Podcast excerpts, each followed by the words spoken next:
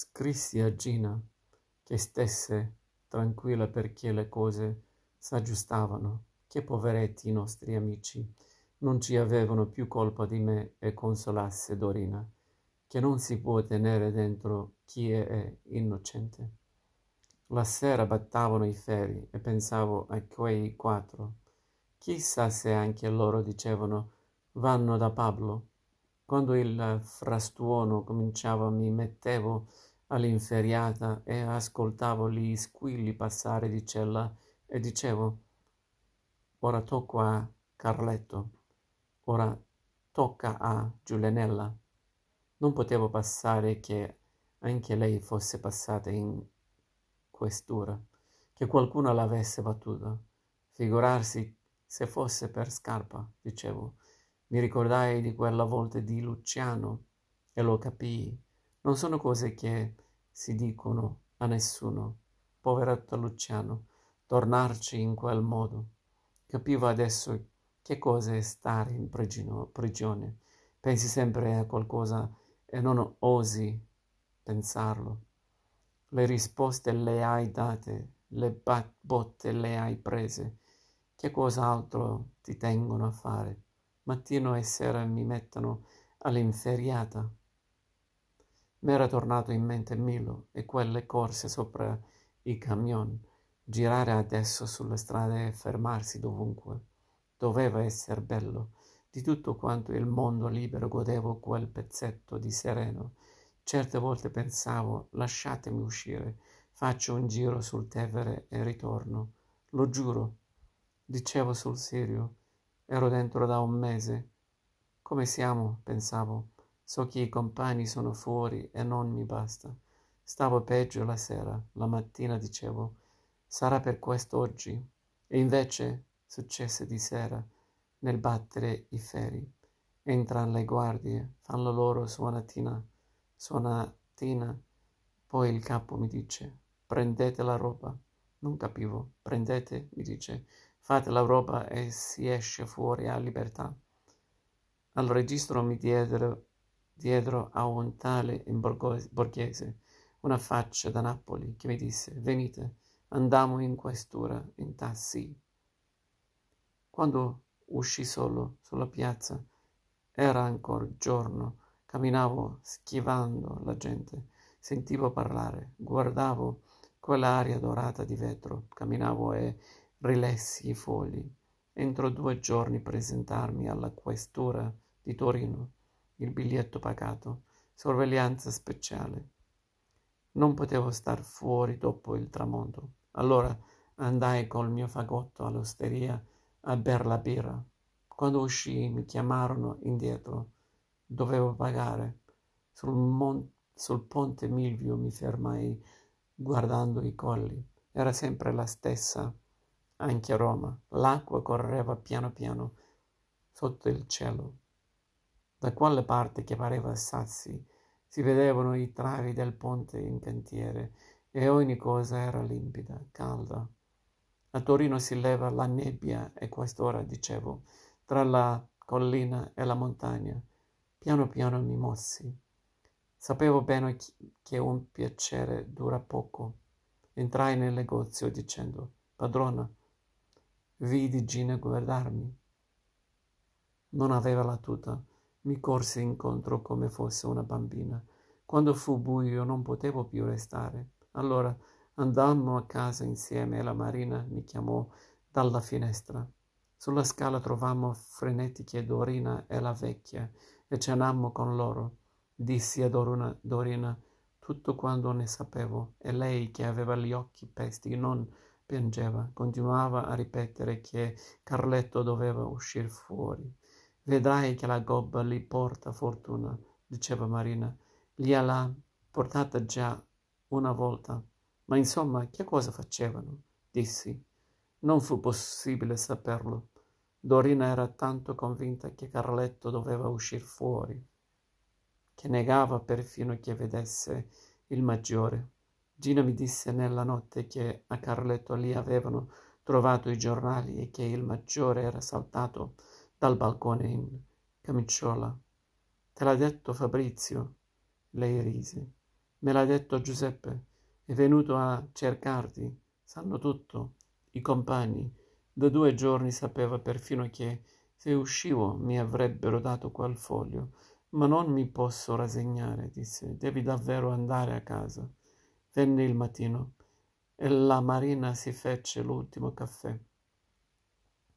Si ricordò di quell'immagine e mi disse, in presenza di Gina, ti ha fatto la grazia, la Madonna.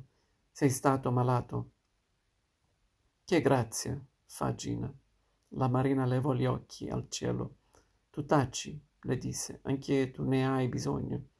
Così facciamo la valigia e Dorina ci vide partire. Che pena, mi disse, vederti andar solo. Dispiace anche a me, ma son sicuro che vi trovo al mascherino questo altro anno. Non tutti, le dis- lei disse. Giulianella la paga. Io e Gina tornammo al negozio.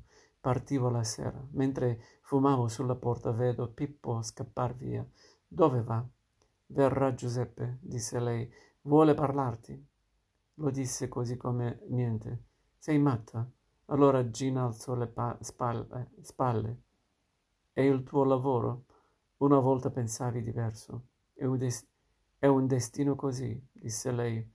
Poi quando Pippo fu tornato, andai con lei nell'osteria.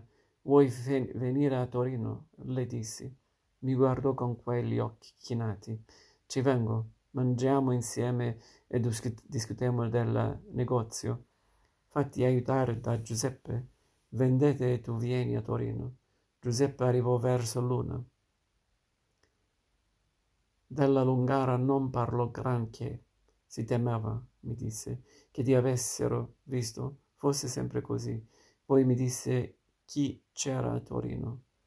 Tutti i vedili, disse. Noi intanto mandiamo qualcuno. Non bisogna, bisogna fidarsi. Gli parlai del negozio e lui disse, va bene. Una cosa voleva sapere, se col maggiore erano caduti tutti i suoi. Dietro lui c'era, c'è qualcuno, mi disse. Interessa tenere i contatti. Non concludono mica. Non si sa, disse lui. Sono forze. Mi disse poi che Gino Scarpa era in Toscana e se ne andò. Quel giorno Gino volle chiudere il negozio. Misi via la chitarra, ma prima suonai. Gina ascoltò e mi disse: Andiamo in quella bettola. Voleva dire quella strada in campagna, dove eravamo andati insieme con gli altri. La prima volta, quella sera all'aperto, la presi in canna e attraversammo Roma. Mi faceva un effetto curioso vedere le strade. Tra la prigione che partito, partivo quella sera, mi sembrava una nuova città la più bella del mondo, dove la gente non capisce che è contenta, come quando una, uno pensa che è stato bambino e dice l'avessi saputo, potevo giocare. Ma se qualcuno ti dicesse puoi giocare, non sapresti nemmeno come, come è che chi che si comincia. Ero già un altro, staccato e contento.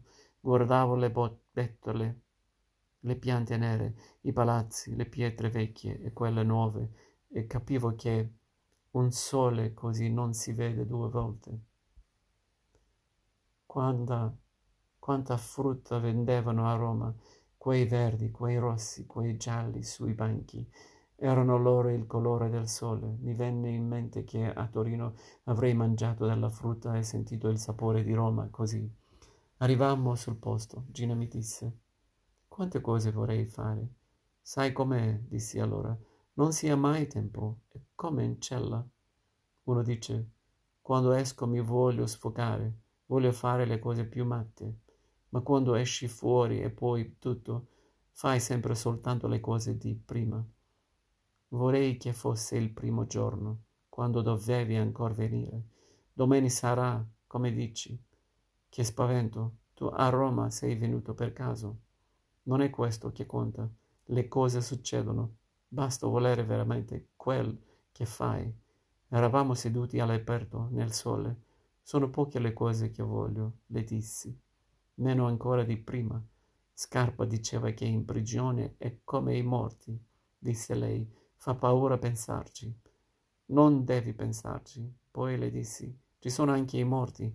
Tutti sta a tener duro e sapere il perché. Restammo un pezzo in quella bettola, bevendo. Gino giocava con la griglia e guardava nel sole. Gli uccelli volavano bassi, venne un gatto e saltò sopra il tavolo. Anche, anche Gina se ne stava aggobbita e raccolta. Parlammo ancora di Torino e della casa. Lei mi parlò di Carlottina e di mia madre. Le vedrò quando vengo a Torino, diceva. Tornammo a piedi verso sera. C'era un sole d'oro fra le pietre e le piante. Era l'ora che in carcere battono i ferri. Raccontai a Gina di Amelio. Lei stette a sentire, tenendomi il braccio. Verrà a Roma, le dissi. Verrà anche lui, come gli altri. Poi ci lasciammo sulla porta del negozio. Era già notte.